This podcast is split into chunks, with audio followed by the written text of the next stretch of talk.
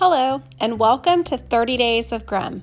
In today's episode, a brother and sister run away from their evil stepmother. There's twists and turns along the way, but wait for the happy ending. It's there. Check it out in episode 27 Brother and Sister.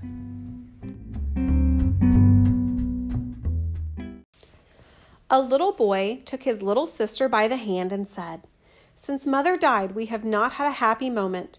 Our stepmother beats us every day, and when we come near her, kicks us out with the toe of her boot. The leftover hard crusts of bread are all we've got to eat. Why, the little dog under the table is better off than we are, for he often gets a choice morsel thrown to him.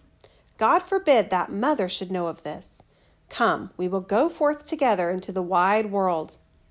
So all day long they walked over the meadows, fields, and rough stones. And when the rain came, the girl said, It is heaven and our hearts weeping together. Toward evening, they waded into a large forest, and tired with misery, hunger, and the long wandering, they lay down in a hollow tree and fell asleep. When they woke up the next morning, the sun, already high in the sky, was shining nice and warm into the tree.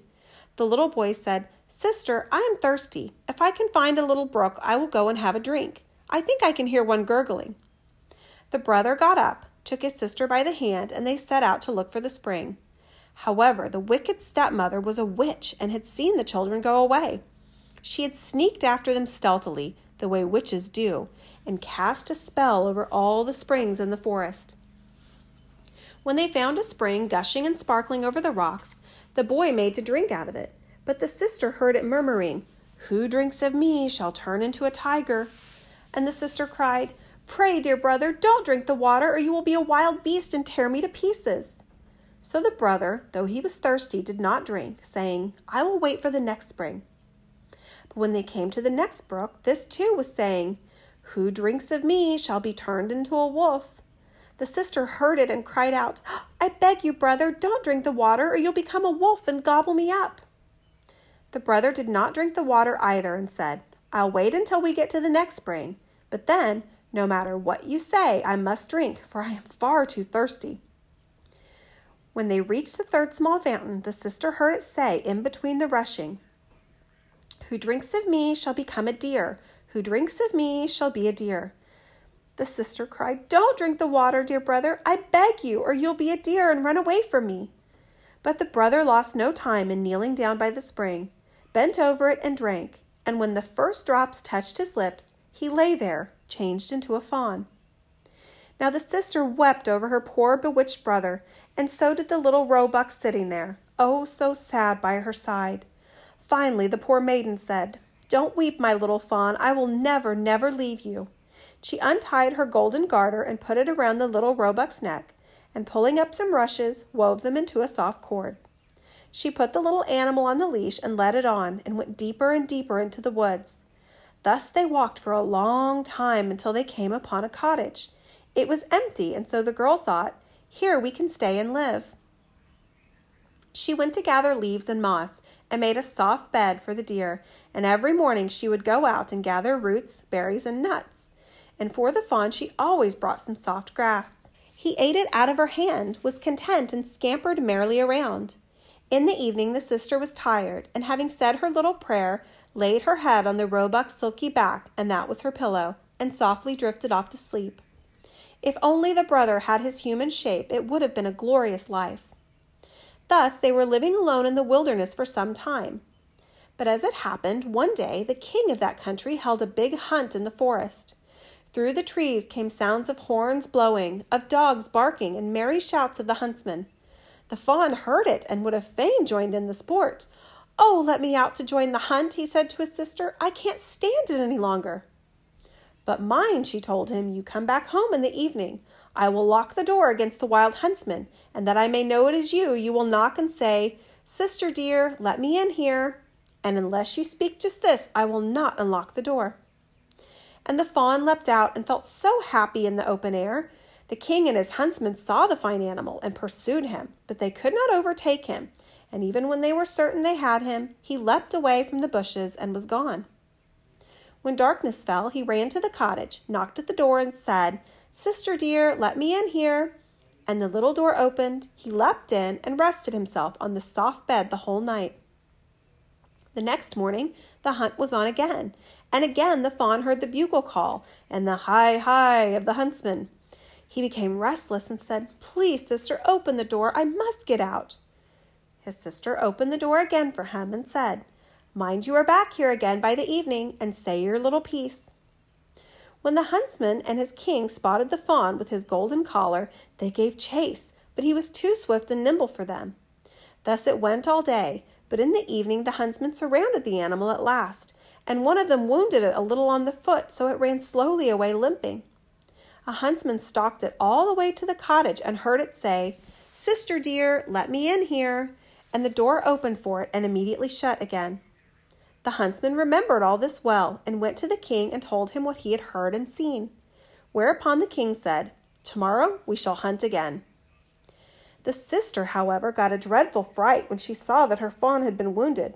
She washed the blood off the wound, laid herbs on it, and said, Now go to bed, dear fawn, that you may get well again. But the wound was so slight the next morning that he did not feel it any more.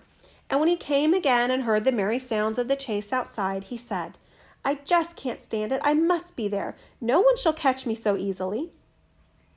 The sister cried, saying, This time they will kill you, and I'll be here alone in the forest, forsaken by all the world. I will not let you out.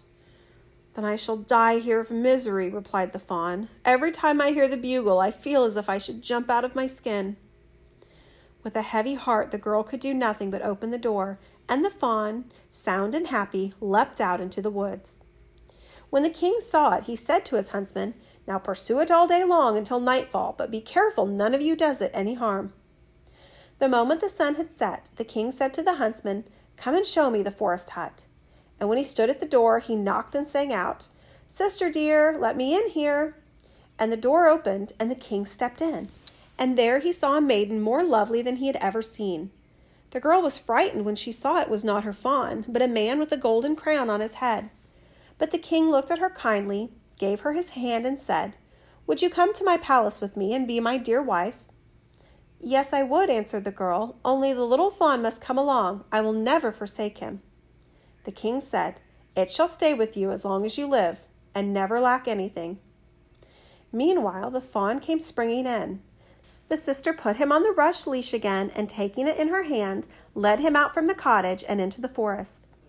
The king put the fair maiden on his horse and led her into the palace, where the wedding was celebrated in all pomp and splendor. Now she was queen, and they lived happily together for a long time. The fawn was cherished and tended carefully and skipped about in the palace garden. The wicked stepmother, who was to blame for the children's going out into the world, was quite certain that the girl had been torn to pieces by wild beasts, and that her brother, transformed into a fawn, had been killed by the huntsman. Now that she heard they were so happy and well off, her heart was racked by envy, and jealousy gave her no peace. She could think of nothing but how she might contrive to bring misfortune upon the two. Her own daughter, who was one eyed and exceedingly ugly, reproached her, saying, I ought to have become queen. That luck should have been mine. Just keep quiet, said the old witch soothingly. I shall be on hand when the time comes. Time passed on, and the queen brought a fine little boy into the world. The king happened to be hunting, and so the old witch assumed the shape of a waiting woman. She entered the chamber where the queen was lying and said, Come, the bath is ready. It will do you good and refresh your strength. Hurry up before it gets cold. Her daughter was also at hand, and they carried the weak queen into the bathroom and put her into the tub. Then they locked the door and ran off but they had made such a proper hellish heat in the bathroom so that the beautiful young queen soon suffocated. When this was done, the old witch took her daughter, put a nightcap on her head, and made her lie down in place of the queen. She even gave her the queen's figure and looks, but what she could not make good was her lost eye. So that the king should not notice it, she was to lie down on the side where she had no eye. When the king came home in the evening and heard that a son had been born to him, he rejoiced in his heart and desired to go to his dear wife's bedside to see how she was.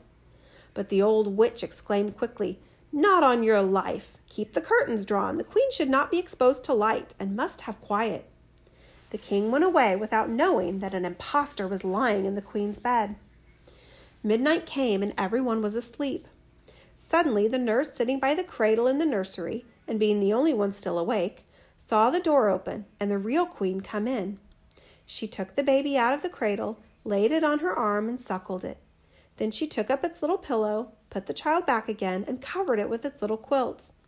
Nor did she forget the fawn, but went into the corner where he was lying and stroked his back. Then, without saying a word, she went out through the door again. The next morning, the nurse asked the guards if anyone had entered the palace during the night, but they answered, No, we did not see anybody. Thus the queen came many nights and never spoke a word while there, and every time the nurse saw her, but did not have the pluck to tell anyone anything about it. Some time passed in this way, when one night the queen began to speak, saying, How is my baby? How is my fawn? Twice more I will come, and then never again. The nurse made no answer, but when the queen was gone again, she went to the king and told him everything. The king said, Oh God, what is this? Tonight I will watch the child myself. In the evening he went to the nursery, and at midnight the queen reappeared and said, How is my baby? How is my fawn? Once more I will come, and then never again. She nursed the baby and was gone again. The king did not dare to address her, but kept watch the next night again. Once more she said, how is my baby? How is my fawn? I have come this time, but never more. Then the king could not restrain himself, sprang towards her, and said, You can be none other than my dear wife. And she answered, Yes, I am your dear wife. And at that very moment, through the grace of God, she was restored, becoming fresh, rosy cheeked, and whole again. She told the king of the mischief done to her by the evil witch and her daughter. The king had them both taken before the judge, and the sentence was pronounced against them. The daughter was led into the forest, where wild beasts tore her to pieces, but the witch was cast into the fire to burn a miserable death. And no sooner had she been burnt to ashes than the fawn was transformed back and received his human form again. And thus the brother and sister then lived happily together until the end of their days.